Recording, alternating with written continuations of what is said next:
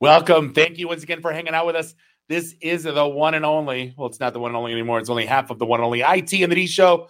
We are uh, broadcasting live from our quarantine homes. My name is Bob Waltenspiel. I'm your host tonight. I'm joined by producer Randy Walker. You can find us online, itinthed.com. And do us a favor, give us a like on the socials and subscribe to us everywhere. Fine podcasts are sold. Before we get on with introductions to our guest, uh, it's customary that we do a shot to the one and only Dave the Geek Phillips. Um, I got a little bit of peanut butter whiskey going on, which was one of his favorites. Um, so if you got a glass in front of you, I don't care if it's water pop, whatever. Uh, cheers, Dave. You son of a bitch. We miss you. Cheers. So, um, joining us, he might be familiar to you, he might not be, because he's he is world famous and infamous at the same time. He is uh, a YouTube star. At what point we're going to talk about that? What, what does it take, or how far, far do you got to get along with this to be a YouTube star? But he is a technologist.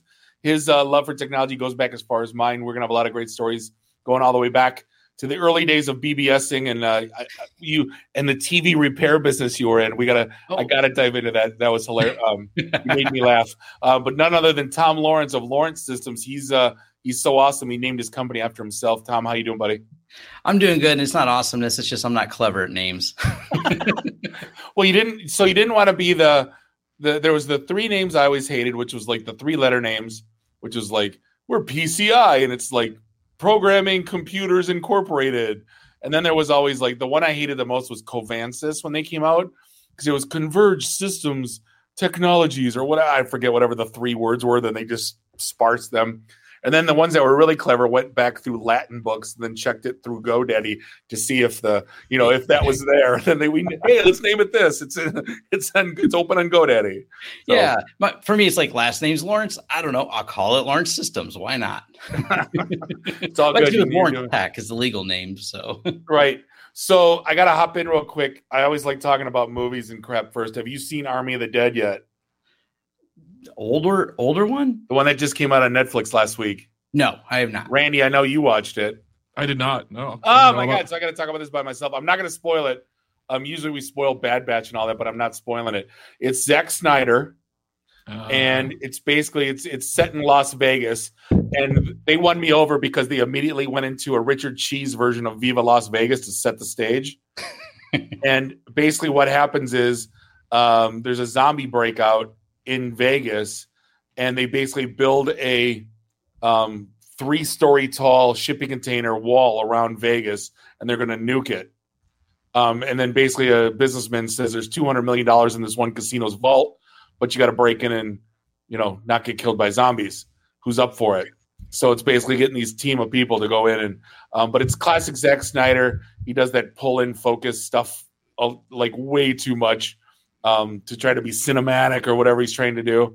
Um, but it's a it's a really cool cast. Um, Dave Bautista's like the head, uh, our you know the the group that he put together, the pro wrestler and the guy from uh, Guardians. Um, but it's a hell of a watch. It's, it ends in classic zombie movie ending. Um, I was hoping it wouldn't be like the you know the daughter is the only one that survives, and thank God that that wasn't the only. They they did a cool little twist. Um, definitely highly recommended. It was a tons of gore. Um, but like, so that's why I wanted to see if you would watch it. So these were like, these are smart zombies. I don't oh. know how else to say that. Like they actually like grouped up and they weren't just the dumb ones that are just brains, like, you know, um, not like Dawn of the Dead and like Walking Dead. These were like, okay, coordinated efforts. They're fast. They actually like dodge gunfire. You know what I mean? So it's like, we're like, which, you know, I'd last three seconds in that world just to be candid. Um, I always I always wanted to be chased by the Walking Dead ones because at least on crutches I can kind of outrun them. Um, but yeah, these ones were uh, these ones were scary. What was that zombie movie where they ran really fast and it was weird? Well, it was World War Z. That's yeah, it. Yeah, yeah. And then I Am Legend, they were fast as hell too. Yeah, well, they were I Am Legend, was like Legend, weren't they? Which one, Randy? I Am Legend. I thought they were vampires, not zombies. No, they were. Uh, were they zombies? No, they were. Well, they were kind of what they were kind of like. The, yeah, they look like zombies though. Like you know, he had the yeah. antidote that movie sucks anyway. With the dog scene, forget it. It's like yeah. a Sarah, Sarah McLachlan commercial. Kiss my ass. Whoever wrote that scene into that movie. So I just looked up this movie, and it looks like they digitally replaced an actor in this movie after they reshot it. Or after they what? shot it. Yeah, it was supposedly supposed to be Chris D'Elia, but they replaced him with Tig Notaro in all post processing. Huh. So I don't know who one of those is. No. Uh, Chris D'Elia is a long-haired comedian from Detroit, I think. Okay. And uh, Tig Notaro is a actress from uh, most recently Star Trek Discovery. Oh. Yeah, Tig, Tig is really cool. She's uh, yeah. she's got a great comedic sense. Such yeah. a great smartass. She's hilarious. I didn't. Yeah, nobody looked weird except for the zombies. Because like the, you know, the uh, head zombie was smart because he like wore like a metal mask so he couldn't shoot him in the head. And isn't D'Elia only famous because he made fun of Eminem and it went viral or something? He had a comedy series or something for a while. Yeah. Uh, Tig Notaro was the pilot. Greg says. Oh yeah, she got digitally. Uh, yeah. She oh, was she was hilarious. In that. She was hilarious in that movie.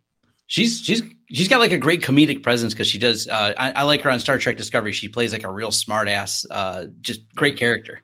So it must have been the same because she was a total like kind of quirky smart ass. Yep. You know, proper use of swear words when they, you know, yeah, you know, she didn't swear just to swear. It was always like, you know, some oddball one liner. No, I thought she was hilarious. Um, are you watching Bad Batch at all, Tom? No. See now, this is what I think is funny about. I know Randy is. This is what I think is funny about Lucasfilm and and all what they're they're making movies and shows to get gaps in to answer questions. Like, how did we go from clone stormtroopers to human stormtroopers?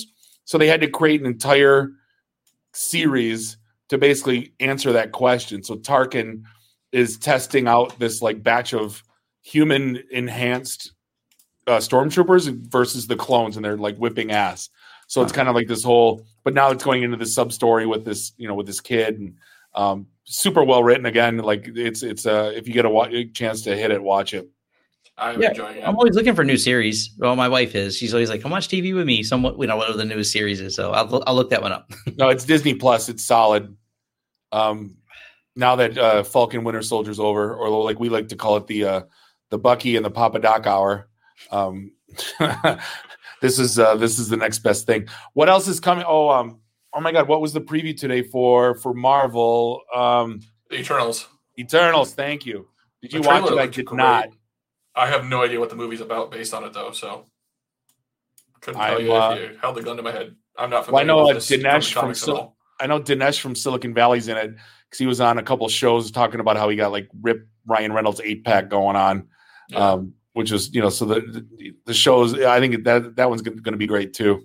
Um, yeah. So did you uh did you finally see what your bartenders look like this weekend, Tom? But at, the, at, all the local bars, the bartenders don't have to wear masks anymore. Oh yeah, there's yeah, a yeah. there's a lot of people I'm seeing for the first time, and like oh, you know, like I, I was saying, like the physical therapist that I work with, um, I'm like, this is what you look like. There's bartenders now. I'm like, it's so nice to see what you actually look like. It is kind of weird sometimes. Like it's uh we got used to it every year. Now when I don't see people in masks, I'm like, oh, that's strange. so well, I guess there's a place out by you called the Sports Venue Bar and Grill and uh, apparently you can not wear a mask, but you have to show your papers, please. Okay. And I'm just curious what your thoughts are. You get a wristband, and you're allowed to walk around with a mask, and those do not show the card will be asked to wear a mask when not seated. And of course, like a good boy, I clicked the comments section on the Fox 2 article, and it was an absolute shit show of. There, there's never opinions. been a useful comment on Facebook to a news post, especially. No, I don't know why people still do it. I used to, unless it's like a funny GIF, I won't. I refuse to type anything anymore. I used yeah. to get all robble robble and type crap, and now it's like. No, I'm only there for the snark and the gifts, actually. So that I do sure. read them. but like, I don't know, like you know, I have my card in my car. So, but I'm like, if I went into a bar and they said you need to show your card, I'm, am I going to go back? If I go back out to my car, I'm, am I going to leave? I don't know. I guess it depends who's inside. If it's just me, I I got a pin that says I'm vaccinated, so I'm like, I don't know. I just put the pin on. Just point at the pin. Rumor has it that you got the tattoo with the corona coronavirus with the band aid with the oh. date you got vaccinated. That would be cool. Do you see that? That's a thing. There was like a bunch of pictures going around. Like this whole arm was of the coronavirus band aid. Johnson and Johnson, like four nineteen twenty one. We're like, what are you doing? Like, what are you doing? Put my shot records on my arms. I, I kind of like that. I don't have any tattoos. You know, that can be my first one. yeah. Um, you were talking about ransomware earlier, and I want to talk about it a little bit. Um, and then get you know, uh, but apparently Krebs wrote an article, which I always think is funny. I sent this to the I sent this to the guys at work, and they're like, "Well, now that it's out, it's not a thing anymore." Um, and I'm like, "No, good point, especially if it's on Krebs." But it's uh, it's called "Try This One Weird Trick Russian Hackers Hate." Yes, and basically it was installing Russian Ukrainian language into your into your environment, and then they kind of like have this thing where they won't bust their own. Yes, so they avoid it so now I'm again, they made a great point at, at work saying like, well, now it's not a thing anymore because now it's on Krebs. Um, so there's there's actually some the ransomware negotiators will hire people who are uh, native Russian speakers to negotiate it down.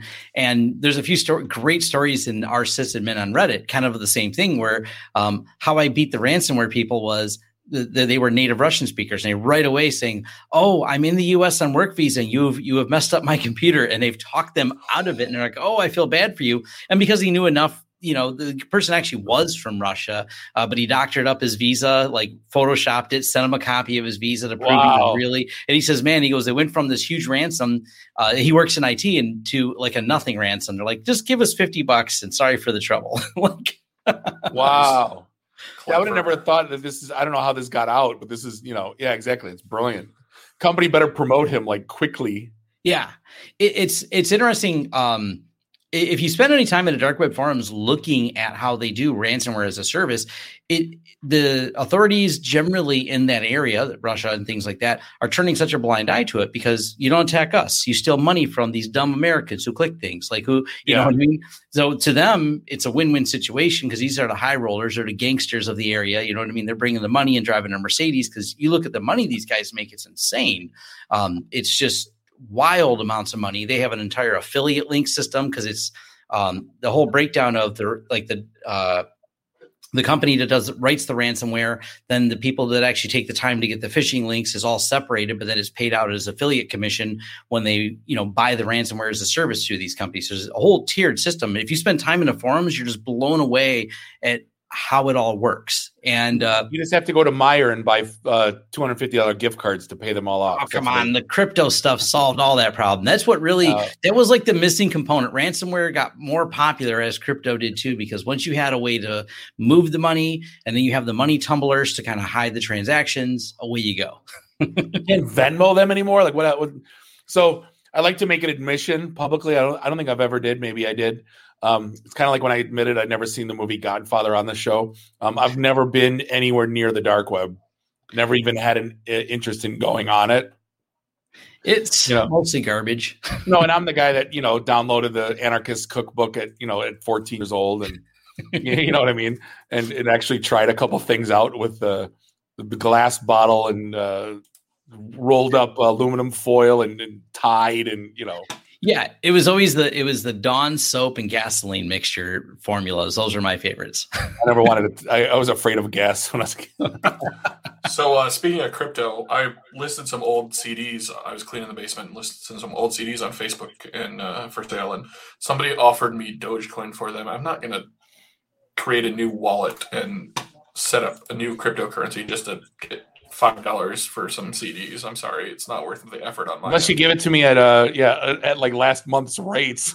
yeah, yeah, that's always uh that's always fun. Is all the crypto stuff. It's just it because we have we still get people like wanting to pay us in crypto sometimes when we do the consulting work, and I'm just like, no. So I have another meeting tomorrow with a cryptocurrency company. I'm like, no, you have to pay in U.S. dollars. I'm sorry, like I don't know what the money's worth each day. One of the security companies that I'm working with now He's uh, one of the vendors.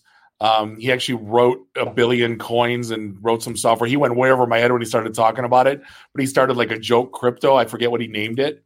But uh, Neil, when he had like three vodka tonics in his belly, registered lintcoin.com. It's powered by the belt chain. So when we actually, I actually told this guy about it. He goes, "Oh my god, can I put a billion coins in Lintcoin?" And I'm like, "No, you can't maybe I don't know. Let me get Neil drunk and we'll talk about it. so we might start our own Doge. We just got to get Elon Musk to tweet about it. We'll figure it out.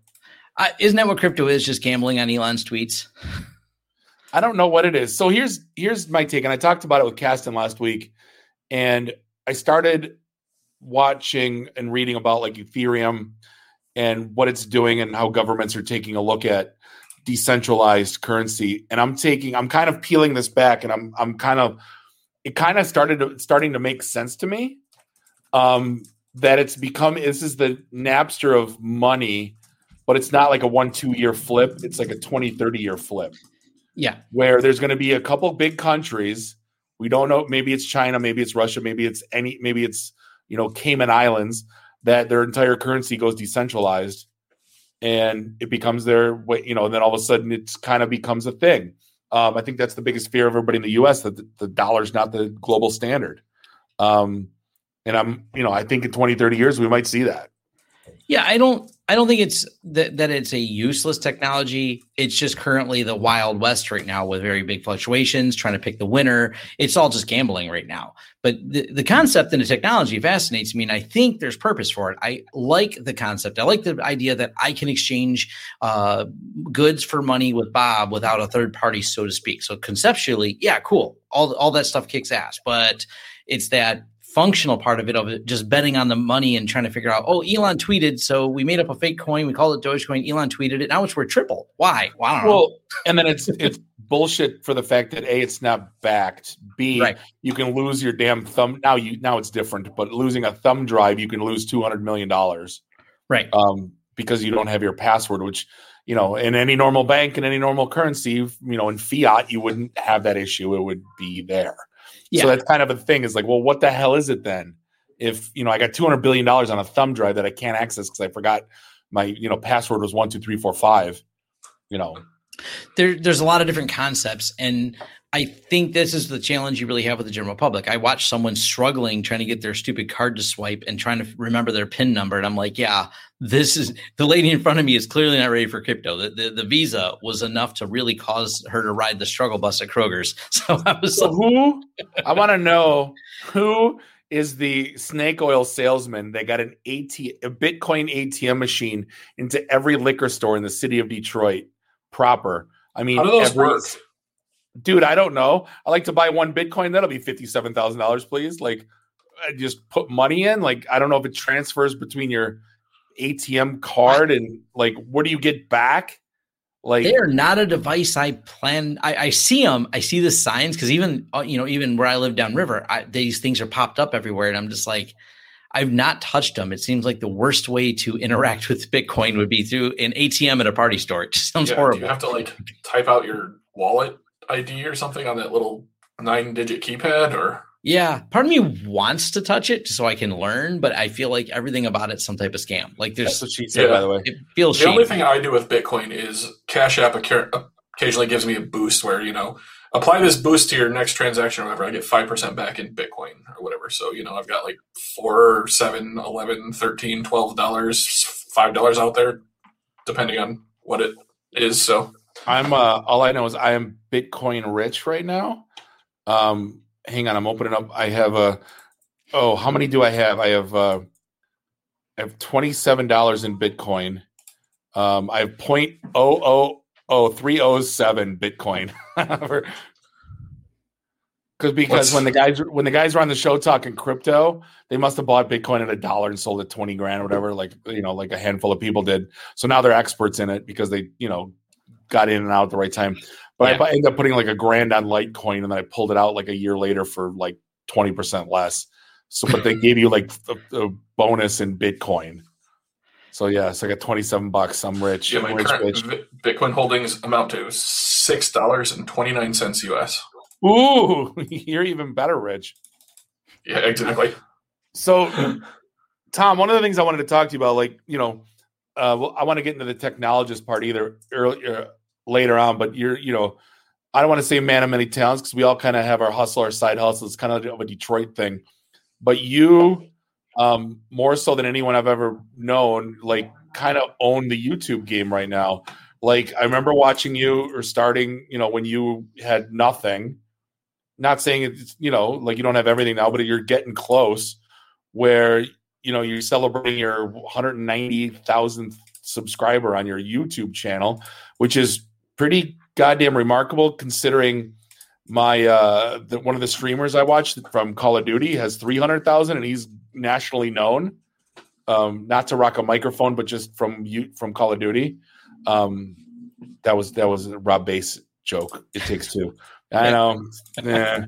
Dave would have laughed. I got it. I got it. Dave. Dave would have laughed. Um, but I mean, so talk to me through that process because we we kind of went through the same thing with IT in the D show where you know one day we're we're we're kind of you know recording for our parents and our wives, and the next moment we're getting you know letters from or emails from letters emails from San Francisco and Texas and people that listen to us all over the you know.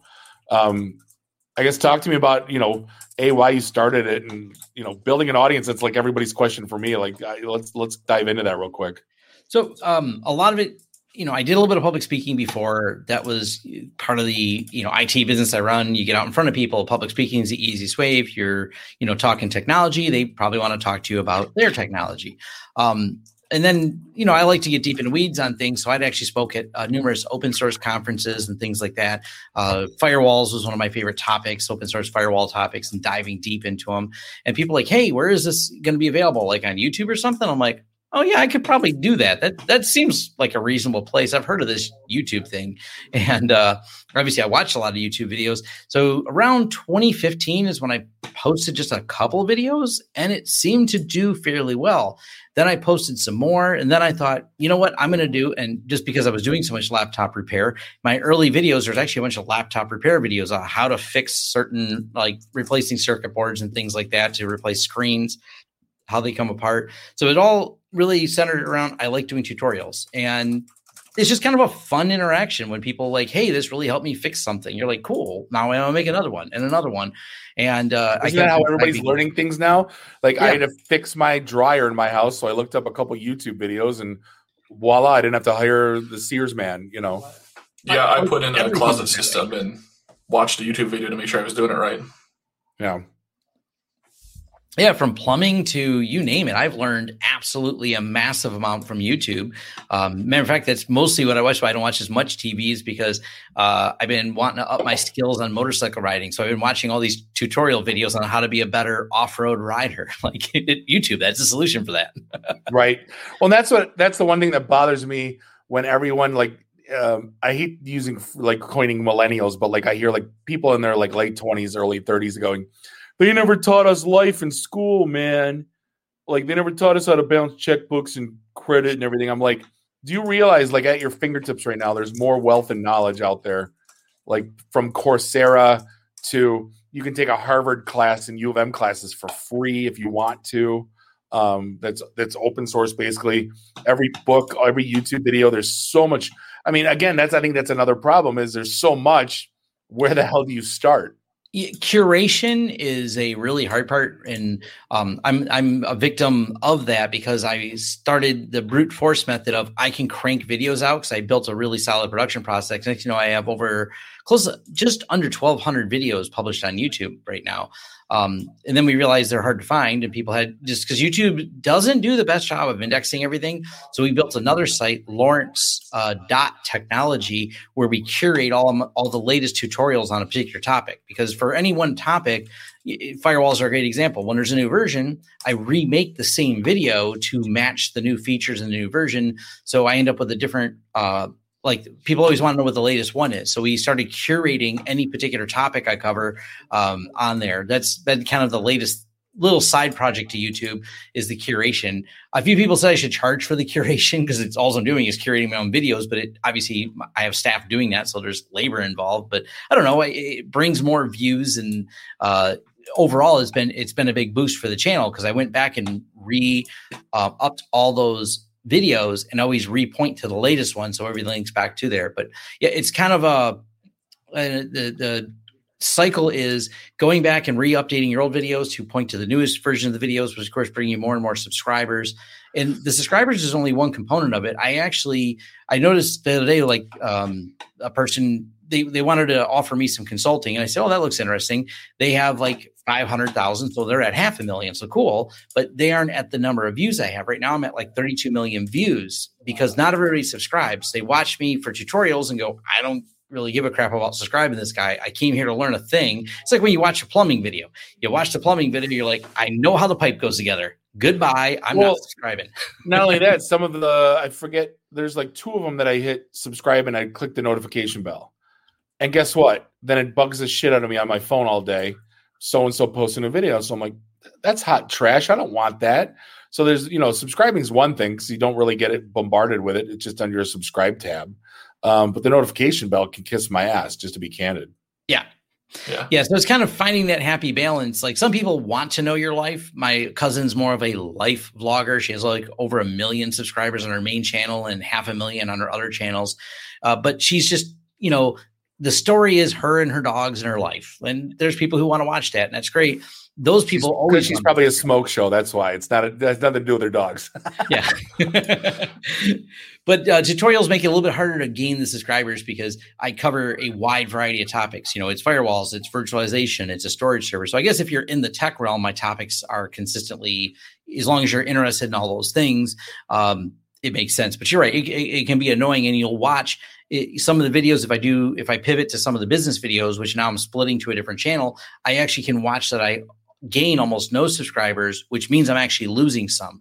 Uh, there'll always be a number of people at loss. They're like, ah, that's not interesting. Like you said, they're they're going. I got notice about videos I didn't want to see, so they unsubscribed to me.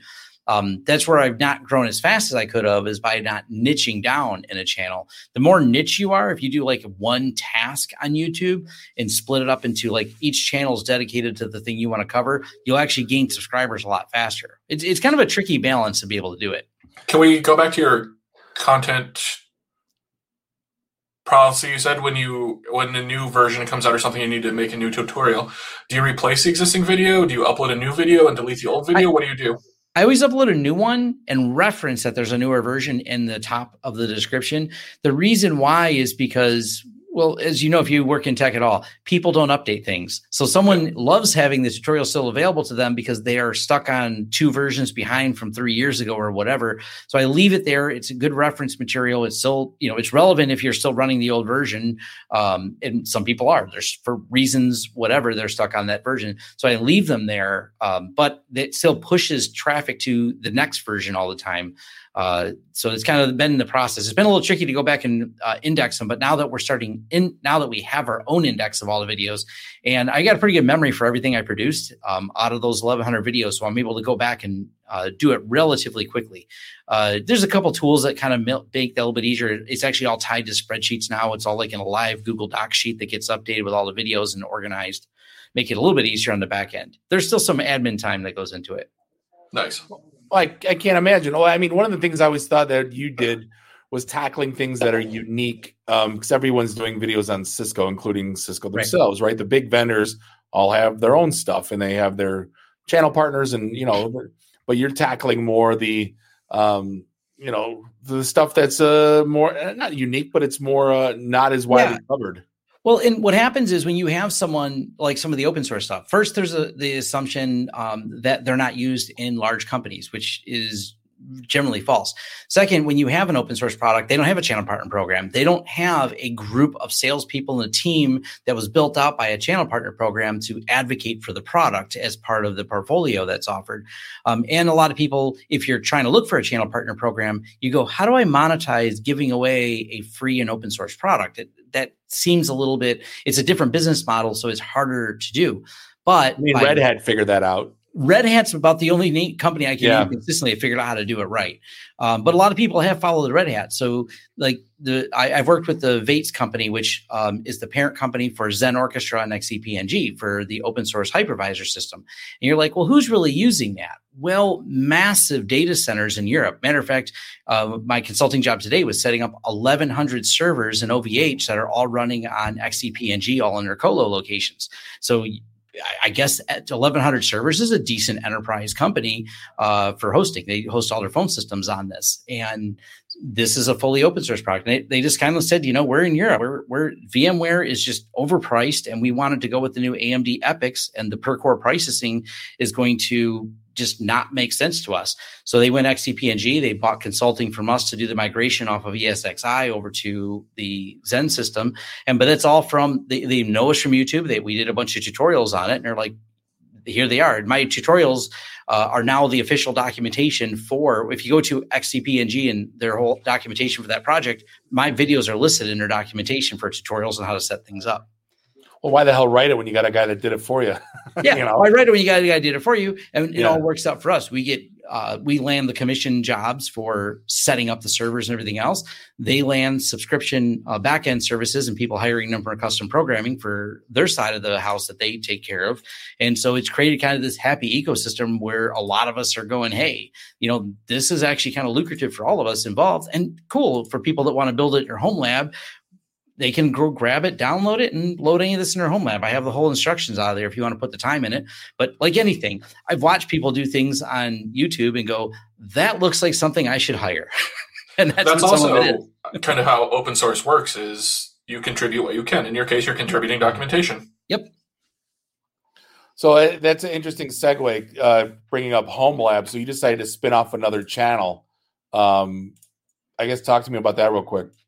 Yeah, we started uh, the Home Lab show and we got, um, I think, about 4,000 subscribers. It took us only eight episodes because we knew, me and my friend Jay, if we did this, we knew our collective audiences. All we had to do was publish it on our YouTube channels that we were doing a podcast, and just immediately all the people would kind of follow. So a lot of people have been asking me to do some type of dedicated podcast, you know, something audio. I listen to it on my way to work. So the tricky part was I'm used to being very visual, not doing podcasts. I do have the Sunday morning Linux review podcast, which kind of fell apart a little bit because everyone kind of went separate ways. We're not doing that as often, but Maybe because it's 7 a.m. on a Sunday, you psychos. yeah, we're psychos. That's or a bunch of Yeah. Linux nerds. What do you expect?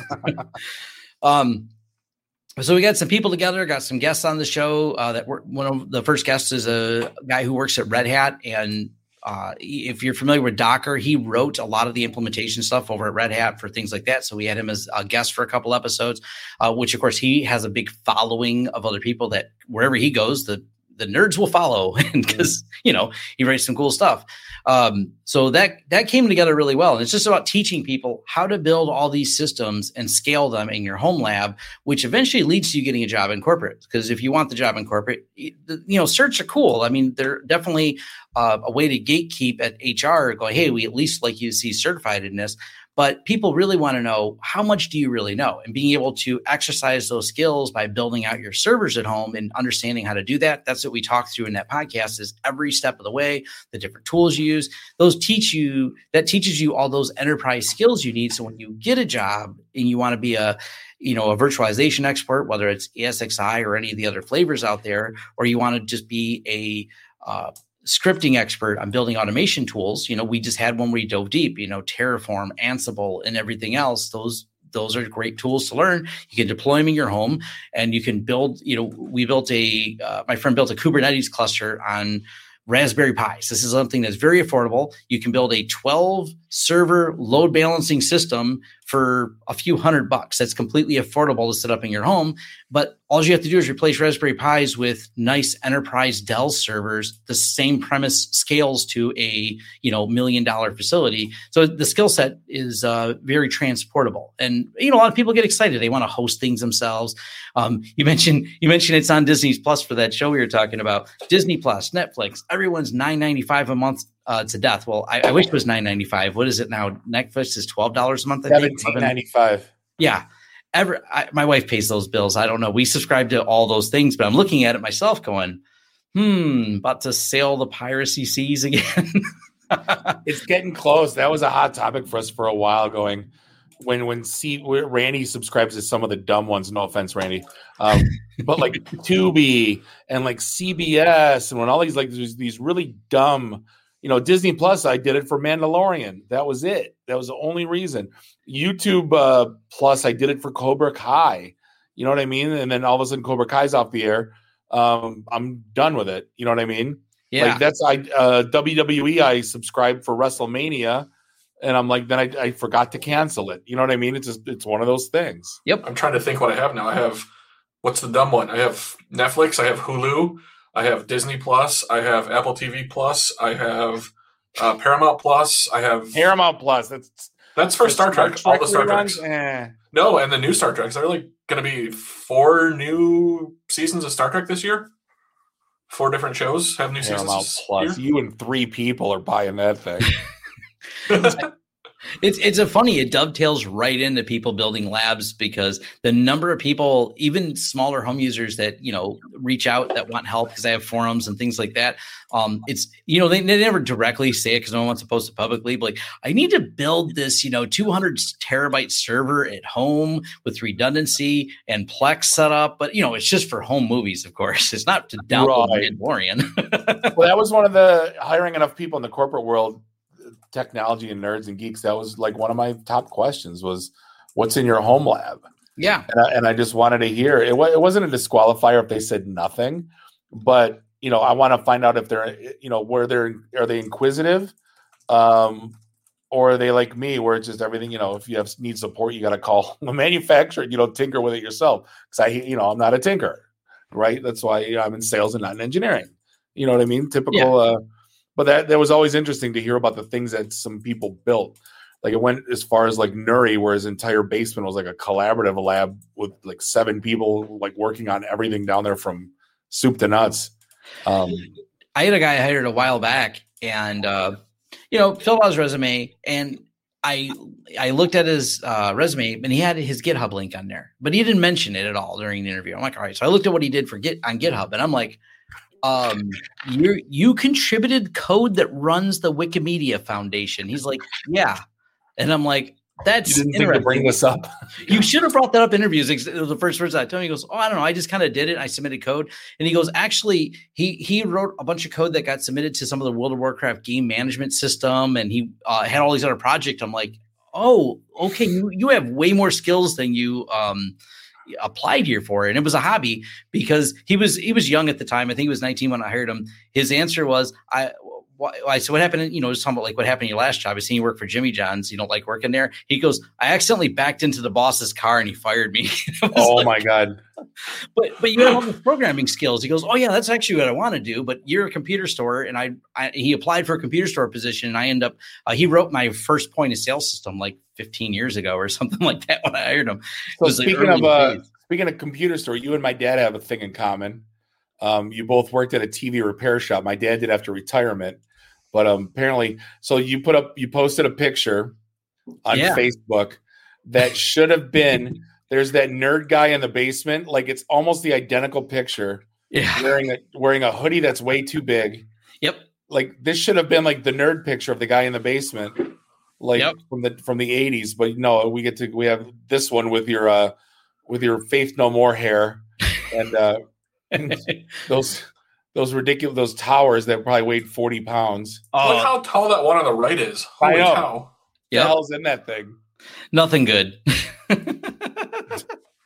so much beige. Ah, the TV repair business. You know, I got into the whole electronics, TV repair. I've always been, you know, a board level electronic nerd from when I was a kid, and uh, an opportunity presented itself. So I started Lawrence Technologies in 2003. Separate, I owned a Suburban TV repair. Uh, I, I bought it um, from a guy didn't want it anymore and uh, revamped the business. I ended up acquiring a partner with it, which was why the business uh, had more problems. Partners apparently are um, crazy, and I was young. No, yeah, no one knows about that, right?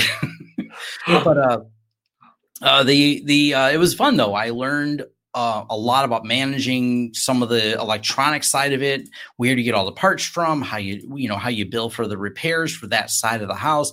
Uh, we actually had a lot of contracts with uh, we we prepared a lot of high end audio equipment besides TV, so that's what got me into being more of an audio nerd uh, than I was originally. Learning of how the you know we built a, uh, I had a guy that could fix all the tube based Marantz stuff. So we'd have people bringing us their, you know, Marantz amps and things. These are, you know, thousand two three thousand dollar amps and they would sure. be replacing tubes in them and stuff like that.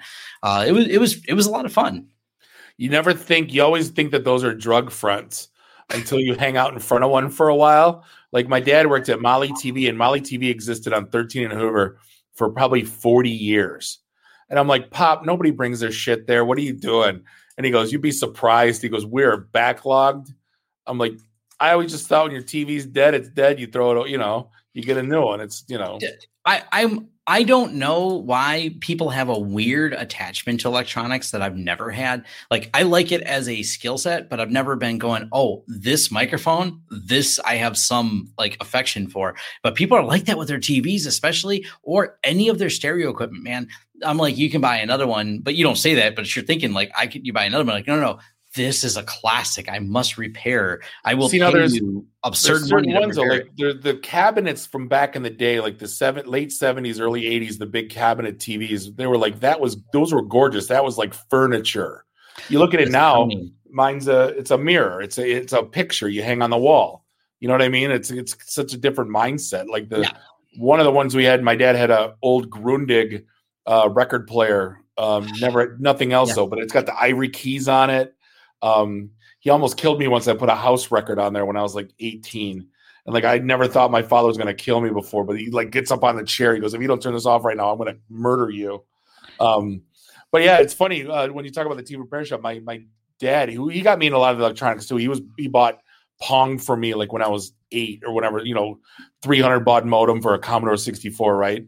Um, but he figured out how to um, take the computer, get uh, German German radio through the through the computer, ran his red and white through the basement up through the living room, plugged it in a the CD recorder in his in his Pioneer stereo he bought, and then recorded six hours of German radio. Then he would use it at the German club as currency. Like he had this like just collection of you know six hour clips of German radio, and he would that's cool date it and time it and bring it to the euchre parties and give it out to everybody, and you know but he t- he told me he was all happy. He goes, I figured out how to record the Streamline Radio, Bobby. And I'm like, Streamline Radio Pop? And he's like, I don't know what it is. It comes over the computer. And I'm like, oh, streaming radio. Ah, you know. That's neat. They, I, I guess a pirate on, uh, I think the, the, I work on the Grundig and I work on, um, I think it was called Telefunken. Uh, they were also a German one that was really high end, and we had some of those come through. They the they were like the furniture from the 50s 60s and they were art. Uh, i actually employed one the one of my the guy who knew the most about tubes was this guy named Graham uh, that I had hired, and he was from England. Spoke with he he actually always sounded Boston to me, but um, he was straight up from England. But boy, that guy he'd been working on tube TV since the seventies. He was about I don't know twenty five or thirty years older than me, but boy, he just knew it. He just understood every one of those. You could pick a tube up across the room and you know which one it was. Oh, that was that model over here. It's in this box over here. Let me go. That one. That's what goes bad on those models. And yeah, that was. It's an interesting business. No, that world crazy. Like I said, with like that, and like I was in line for Chick Fil A, and there's a vacuum repair shop on Hall and Schoenherr, and I must have saw four or five people going in there when I was just like five cars deep waiting because it's right to the left. And I'm like, there's people going to the vacuum repair shop. Like, I, I never, I thought those were drug fronts. Again, those yep. in Christian bookstores and vacuum cleaner places, but they're everywhere. Well, um, in Breaking Bad, they were the place that make people disappear. If you remember that. no, the vacuum cleaner places. Yeah. Don't did you watch Breaking Bad? Yeah, I did. yeah. It's been a you while. Remember, remember the, the the I don't remember the guy's the actor's name. Um, but when he went when he had to disappear when everyone was looking for him, uh, he went to that vacuum cleaner repair shop. You'd ask a specific question, and he would take you back downstairs, and he'd make you, he'd give you a new ID. And yeah, that was. Uh, oh, I didn't know there was a vacuum, but yeah, yeah, no, I totally know the scene you're talking about. I just, yeah. I thought it was a vacuum place. Yep. That's hysterical. Um, so what's I mean, Lawrence Systems, you guys are you know what's next? I don't want to say what's next for you guys because it's always a stupid question. But you guys are, you know, you built this YouTube channel up. You're, yep. you know, it's kind of like your your marketing engine. Um, you know, I, I guess talk to me about what Lawrence Systems does because it's kind of a. I guess we haven't talked about that yet. Then we'll dive into. Uh, yeah, uh, we turn chaos into money. Um, people come to us with their weird ideas and projects. Uh, so YouTube is the market. What was uh, what was Dave's line? He was, "I'm a reverse hooker." Oh yeah. Like people only call me after they get effed. Yeah. You, know, like- you call me to uneff it. That's yeah. Yeah, that that's definitely um, a big part of it. Is sometimes we we come in and reverse engineer what happened and things like that. That's uh that's common. The, you know what? There's actually a lot of that because open source being free, it, it's like cool. I got all these free tools. I stacked them together in the colo it uh, it kind of works. We're not sure why it works. And the guy that set it up vanished. He quit answering emails. And uh, can you come sort this out and reverse engineer it? So yeah, that's definitely a part of it. Is kind of the uneffing it, the reverse hooker problem. is that the uh, is that the okay? We're charging you double now. Yeah, sometimes um, we we try to we we try to be reasonable, but yeah, it, it's a skill set to be able to reverse that. Um, the other big thing that we end up doing a lot of we cover a diverse array of products, but that also means, and like any tech uh, companies you run into, they have a diverse array. So you know we specialize sometimes in connecting diverse arrays of firewalls to each other. So it's not like they're building site to site VPNs with um, the same brand. They're building a site to site to site, and each one of those sites has a different one. And let's talk about all the interoperability issues um, that come with that. You know, we just did that. That was a part of the project for today with the company with the 1100 servers. Is like, oh yeah, by the way, we don't have the same firewall at all the locations that we need tied together. So we need the VPN to work by the way, we, these are the three firewalls we're using. Can you make them all talk? Oh, by the way, the routing rules um, are kind of messy because we need a bunch of extra static routes and things like that. So a big At part of what point, use, like you know, that's one point where I would just say, listen, um, we're putting in new firewalls. It's going to be cheaper than trying to figure out how to make these three work. Just Yeah. So we pitch that first. That's always uh, plan Right. A is pitch that. then when they list out the reasons why they can't do that necessarily, then uh, we start the plan B of making them work. And uh, it- it's a skill set that we've just adapted to over time of having done so many of them. We're able to get a lot of things working that are uh, fairly diverse from each other. Um, the other side of it too, you know, back to like the I do the virtualization talks. That's led us to a lot of uh, virtualization migration systems, which people overcomplicate the hell out of. I, I, you can simplify that process quite a bit too. So those are some of the consulting things we do: is how to simplify it, automate it. Sometimes train their team on how to do it. Uh, sometimes I'll create custom videos that are not published publicly, but they're videos like to show them how to do exactly their migration that may go inside. Um, and the final one is storage servers, uh, because we talk a lot about TrueNAS. That actually is one of the more popular uh, storage servers used in movie studios. So we've landed some of the things you watched on Netflix. We work with some of the remastering companies. You mentioned Marvel movies. One of the now I didn't realize there's a ton of uh, virtual effects companies. One of them that works on some of the Marvel movies. They worked on Superman and a couple others. Uh, uh, or not. Yeah, they worked on Superman and, and a couple of the Marvel ones, but uh, we do the back end for them. They it's all storage servers. They do the color grading. Like it's so broken out. I, I Hollywood's confusing me because it's so broken out into uh, so many small little facets. Like we do color grading and we do this part of the VFX. It's not one company like you see. They're the tracers. Yeah, they're the tracers. Yeah, yeah it's it's funny though like even like with, with video editing how crazy it is i have a neighbor that edits uh, documentaries for pbs and it's an hour a minute for him to get out a like so it's 30 hours to get out a half an hour show or 20 22 hours because it's 22 or 24 minutes with commercials.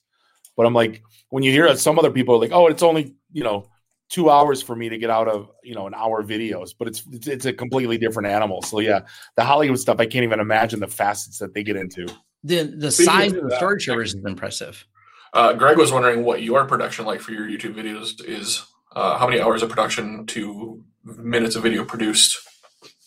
Um, probably the um I do so much in one take. That's always the goal. Is that way it minimizes the editing. And um so for the most part for an hour video, there's probably 30 to 30 minutes to an hour of production.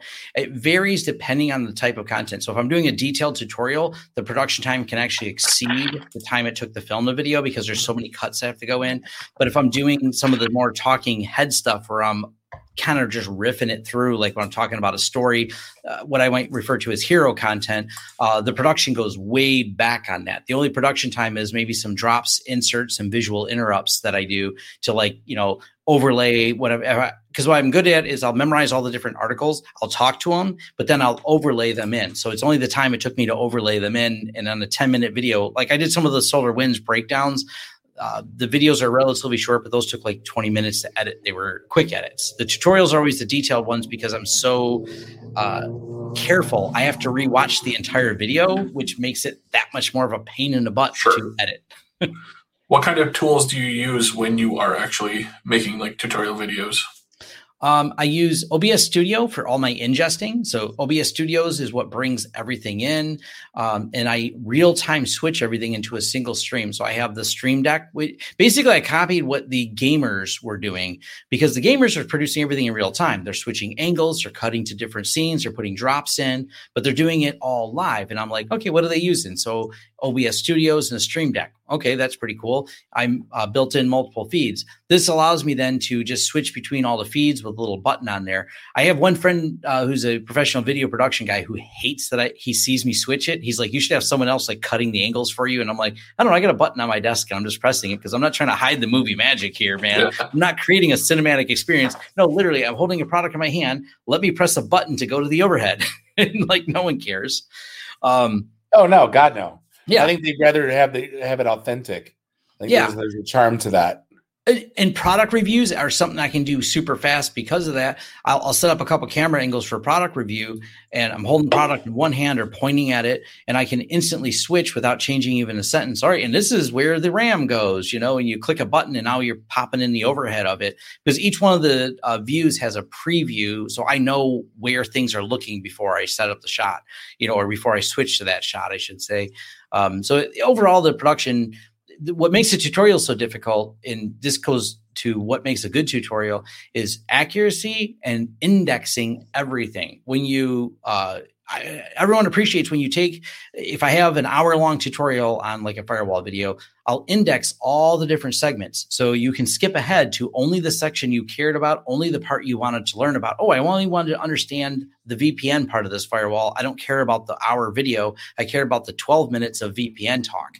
So i let people index and skip to it. But that means i have to watch it myself after I recorded it. I have to type all the descriptions, all the indexes to describe what part is what section. That's what really can take up uh, a bit of time for the editing. Those edits can go a couple hours to one hour of video. But that those are the things people appreciate, right? Instead of oh yeah. You know, instead of fast forwarding themselves, you're you know you're letting them. There's videos, uh, comedy videos I watch all the time where he's like, the the clickbait is the part I want to watch, like guy drives RC car with train horns on the golf course. Cool. but it's at the five minute mark, but he tells you up front. He goes, here's this other crap, but you know, the yeah. stuff you wanted is at the five minute mark. Since you're doing gamer stuff though, you got to do a clickbaity one, man. Like Ubiquiti is the new meta, and you got to be like mind blown, and you got to make that face because every like yeah. Nick Mercs and Stone Mountain, they all have like the identical YouTube preview screen. They're they're, they're every gamer does the same exact screen. Yeah, I started to put my face in more of the videos in terms of the thumbnails.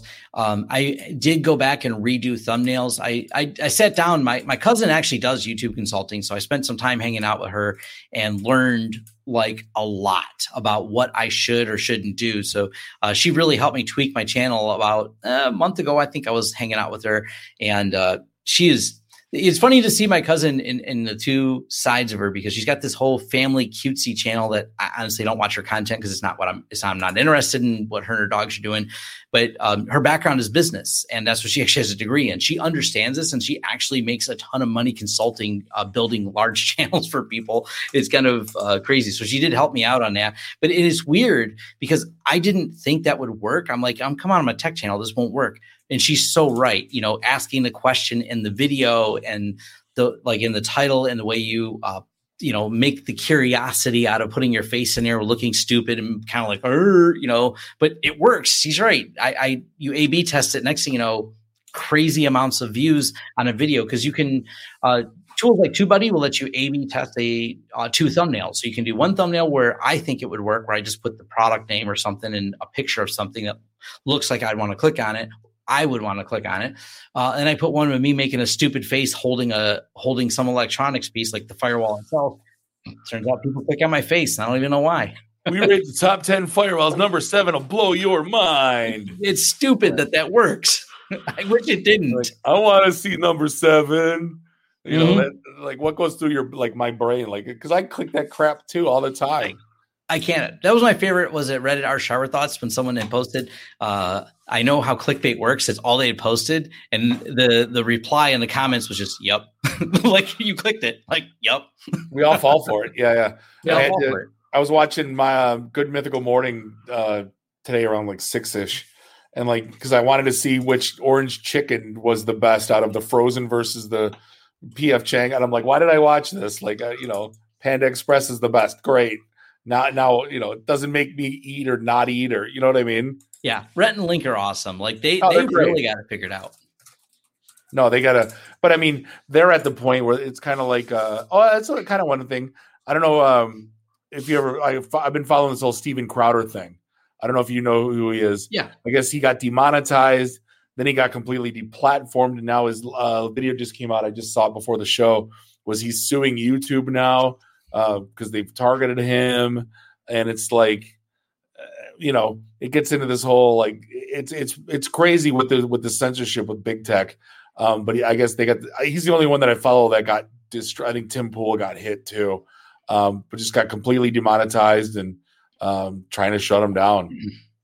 I don't know. He trolls people, and and there's a lot of YouTubers that do that. They troll. They try to do something that's always on the edge, but comfort. You know, it, it's they play with the nuance of it, I should say. And uh, he's he's been doing it for a while, and at some point it catches up with you, and you're like, all right, you've well, been an ass for too long. Well, I only watched him because I really liked the way he argued.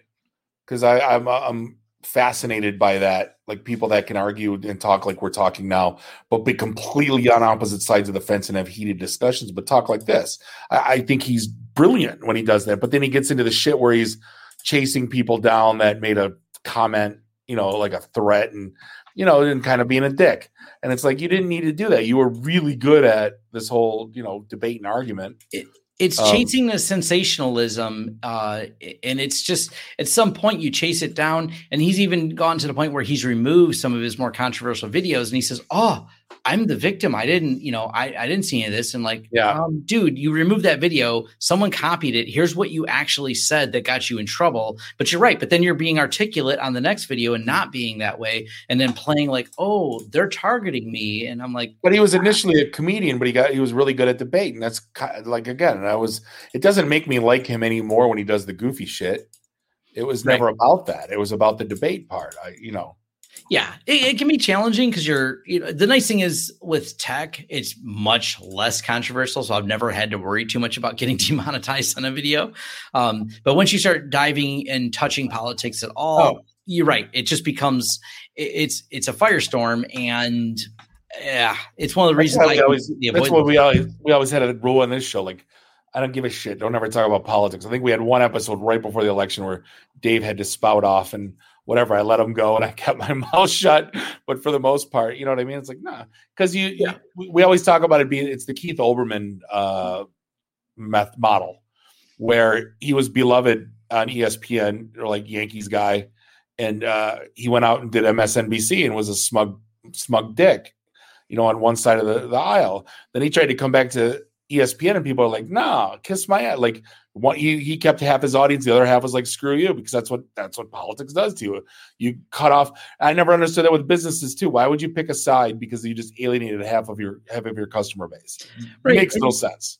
And it's interesting because I, I, too many people I think um, they make politics part of their life. Like they're they're so deeply inside of it, it becomes like you said, they rah rah on every post they can. They have to make it part of their identity is their politics. And I'm like, what happened in the middle? I don't even know what side of the fence my grandpa was on. I don't know. I'm like, think about that. Like you know now, but you you didn't have to know. Like, like I have no idea how my parents voted. I'm not gonna lie. I have zero idea. Yeah, I mean, uh, you you get concerned about the issues. We all care about making society better. We sure. all have different opinions on how to do that, and I think that's where we come together. But I'm like, some people who make it part of their identity, and I'm like, no, no, you vote every four years for president. You could just get keep an eye on what he's doing, vote the guy out when after four years because he did it wrong or whatever. But it doesn't need to be your daily life to revolve around it. That's how I always looked at yeah. it. well, I'm the guy that like as an individual, I'm a, you know I'm the Chris I'm the Chris Rock party, the party of Chris Rock you know, certain things I'm conservative, certain things I'm liberal, and yeah, mm, you know, like what are you gonna do? I actually think more people are like that. We just happen to notice the people who are on either extreme. They're much more noticeable because they're loud, they're vocal, and they the fifteen percent on each side. Yeah, yeah. yeah. I think and they annoy the bits out of both of us. Like we're sitting some, there going, "Oh God, I don't want to be around. I don't want to be around the extreme. I don't care which side you're on, but the extreme of either side is yeah. usually people I don't want to hang out with." Some uh, pundit was like, it was called like the seventy project, and it was like fifteen percent on both sides are nuts um, the middle 70 are the pretty rational You know what I mean? So let's like Yep. let's all kind of let's join together because we're more than the 30. You know what I mean? So Yep. so what else is going on by you? Uh, after home lab. After home lab, back to the um, other stuff we're doing. It's um, trying to figure out. In you know, I, I commented before the show is finding the happy balance of whoring myself out. Can we just say it that way? I guess. Sure. Because it's a thing. Yeah, you get um the the number of as you grow a channel. By the way, this show is brought to you by Eero X wireless access points. yeah, Use Q- I wonder if you coupon code IT that he still works. By the way, I got to check. Yeah. It, it's um, finding a happy balance because technically I, I do have a little pre-roll in there that says, hey, if you'd like to hire us for project, you know, there's a hires button at the top of our website. I have a little, you know, spiel I put in. So technically I am advertising myself, but it's finding that balance. So I do an ad insert and myself, and I'm, you know, trying to keep the audience happy. Um, I want to, I like the idea of community give back, but hey, I got bills to pay. I, I sit in um, front of so a twenty thousand dollar. I sit in a twenty thousand dollar studio. Someone has to pay for that. but that's triple dipping. I mean, just to be candid, you have to Yeah. pretty much dip your dip your anus in, in rubbing alcohol every night to you know wash that out. To- did I say that out loud? I don't know. Yeah, it's all right. I was right. trying to I get it. or holy water, one of the two. No, because it's usually that was uh, our take was if we're only going to do ads, let's do you know let's do brand ads and, and not do Patreon and not do you know. And some people like Jer from Daily does you know just strictly Patreon. Um, Yeah. I, what I'm trying to do right now is uh, I'm working with a couple people that have some ad ideas, and I'm going to make sure what I what there is is a lot of on YouTube, and um, they just don't disclose this. I know a couple of YouTubers that it's unfortunate, it's kind of slimy, but they get stuff given to them all the time, and they do positive reviews because they're given equipment.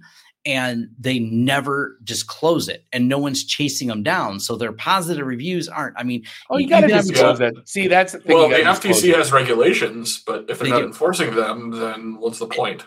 It's also hard to chase. Like, Yeah. um, if I do a review on something, do you know that they gave it to me? If I don't disclose it, the investigative work it would take the FTC. Did Tom really get that product for free? Did they mail it to him or did he buy it? Prove it. You know, I'll give you some advice on that. Do what we did when we initially had Motor City Comic Con, the, the general manager on, and, and the guy that owns it, and when we had Comcast on, where say, hey, these guys sent me this thing.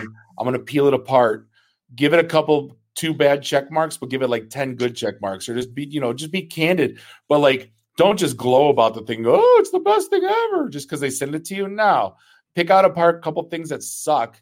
That way you can, you know what I mean? Uh, Yeah, maintain we- some kind of cred. Well, we mostly Now that I um, just gave away your business model, now you can't do that. You know. Yeah, I can't do that now. Um, it's funny because uh, we started reviewing UniFi is a great example of that. We started uh, reviewing all the Unifying Ubiquiti equipment, which then randomly in the mail, Ubiquiti equipment started arriving. They started just sending us stuff, which thought was cool. They do not send us anything anymore, and um, a lot of people appreciate that. Uh, the company has certainly had some missteps, and I have never had a problem ranting a little bit or covering in depth where they screwed up with the product. And uh, it's funny when you talk to them, like they're the, the person I would talk to before there was like, no, we went a different direction. That's all they'll say. We won't send you anything, which is fine. We've been buying and reviewing all the stuff like we were before we met Ubiquiti uh, product people. So now we just keep buying it ourselves. But my alignment I'm doing right now is the sponsors are going to be. Uh, I'm going to find third parties. Why I should say I have found some third parties that'll be sponsoring the purchase of the equipment. So I will read their ad, but they're purchasing something unrelated to what they sell. So a voice company wanting to advertise on my channel while I'm reviewing a storage server, unrelated products. So my See, I think, like, Coffee, beer, stuff like that Yeah. ties in good. It's like you know stuff that you know energy drinks. You know, I wouldn't Yeah. say you know because once you start getting into sponsoring, like you know, you should do the Casper mattresses though. Those are great. I Yeah. I still sleep on mine. Uh, will Monster Energy sponsor a check channel? I mean, is don't still around? That's the old school hacker stuff, right? Yeah, I don't know. Like I know Red Bull sponsor pretty much anything these days. So yeah. um, no, but I have a there's a company that I've worked with in the past. I think now that you've gotten to the point where you are at, um, I think that they'd love to talk to you. So um, you you can dive down that hole and see what happens. Yeah. Yeah, just text me offline. We'll get we'll we'll connect on that. So um that's a part of it. The the other side too is um so there's the sponsorship side of it.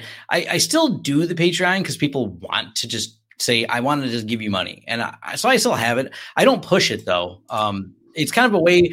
I'm trying to figure out what I'm probably going to do though with Patreon. That's another little step I'm doing is uh, create a non YouTube experience. Uh, so I'll put those videos. My friend started doing this and it's working out well for him. He puts them all on Vimeo for free where there's yeah. no ads. And so cool. Subscribe to Patreon because there is just a large number of tech people that go, I'm not, I'm not giving Google any of my money. They're just hell bent against it. So they don't want to subscribe to the YouTube Red or whatever. I know it's got a different name. I still call it YouTube Red like it was when it first came out, which I just wanted to call well, it. Well, they keep changing it every three weeks. Yeah. So yeah, yeah, yeah. Google, uh, that's a different rant of can't keep a product or a name for any length of time. Uh, but if I, my friend does is he uploads everything to Vimeo about a day or two early, sometimes a week early before he uploads it to YouTube. All the Patreon people that subscribe to him get to watch it. You get an ad free experience on Vimeo, and Vimeo is really cheap from a back end standpoint to uh, be able to do that for your Patreons. It you know, it more than pays for itself. So it's kind of like a, a simple little give back. I looked at Float Paint, Float Plane, which is run by uh, Linus Tech Tips. Um, but uh, the Linus Media Group and me, we couldn't quite figure out if there was an alignment there between the videos I do and uh, the audiences they have. So trying, I'm probably just going to go back to Vimeo for that because it's kind of easy. That's yeah, we always, we toyed around with way of phrasing that, Tom. What's that? That's a polite way of phrasing that. Yeah. we always toyed around that if we'd ever do Patreon, it would be like, hey, if you had fun during the show and you want to buy us a beer, go to Patreon and like ask for like five bucks. Yeah. It was never like, you know, never like a monthly subscription or anything. It was just like, hey, you know, if you like what you saw, you know, you want to buy us a beer, send us five bucks on Patreon. We never pulled the trigger, but that to me that seemed like the least intrusive, you know, yeah, I just put a link at the bottom. Like if you want to subscribe to it here, mm-hmm. I just haven't done anything, and I've actually got quite a few people subscribed to me on Patreon when they offered me two dollars. I'm only asking two bucks a month if they want to subscribe, or they oh, can yeah. do a donation. I'm not trying to hit them for something, but it's enough that it make probably Vimeo worth it. And then the step after that is going to be um, I realize the business content, there's a demand for it. There's like a, a, a, group of the 190 something thousand people that watch my channel that want the business content. I just need to split it off into another section. Um, I'm actually working with one of my friends from the UK. Uh, we're going to do some kind of focus around MSP because he's an MSP from the UK. Uh, me being an MSP in the US, we're going to co op some content together uh, that'll go on those channels. Cool. Well, hey, congrats on your success. Uh, I know we can find you online at lawrencesystems.com. Am I correct? Yep. Everything starts at lawrencesystems.com. You can find me on the Twitters and the YouTube and wherever else, forums. and subscribe to you and hit the notification button. No. Oh, yeah. If you want to be annoyed by my video uploads. no, no. Hey, always a pleasure seeing you, man. I hope, hope to see you at the meetup in June over at Nancy Whiskey. You will. Um, if not, we'll catch up another time. But uh, we're going to wrap things up for episode 396. Uh, thank you, Tom Lawrence. Appreciate the great content, the great stories, uh, and reminiscing. Always pleasure talking to you. On behalf of Bob and Randy, uh, do us all a favor drink up your drinks, get your phone numbers. You don't got to go home. You just got to get the hell out of here. We'll see you next week. Drive careful. Beat it. Bye. Goodbye.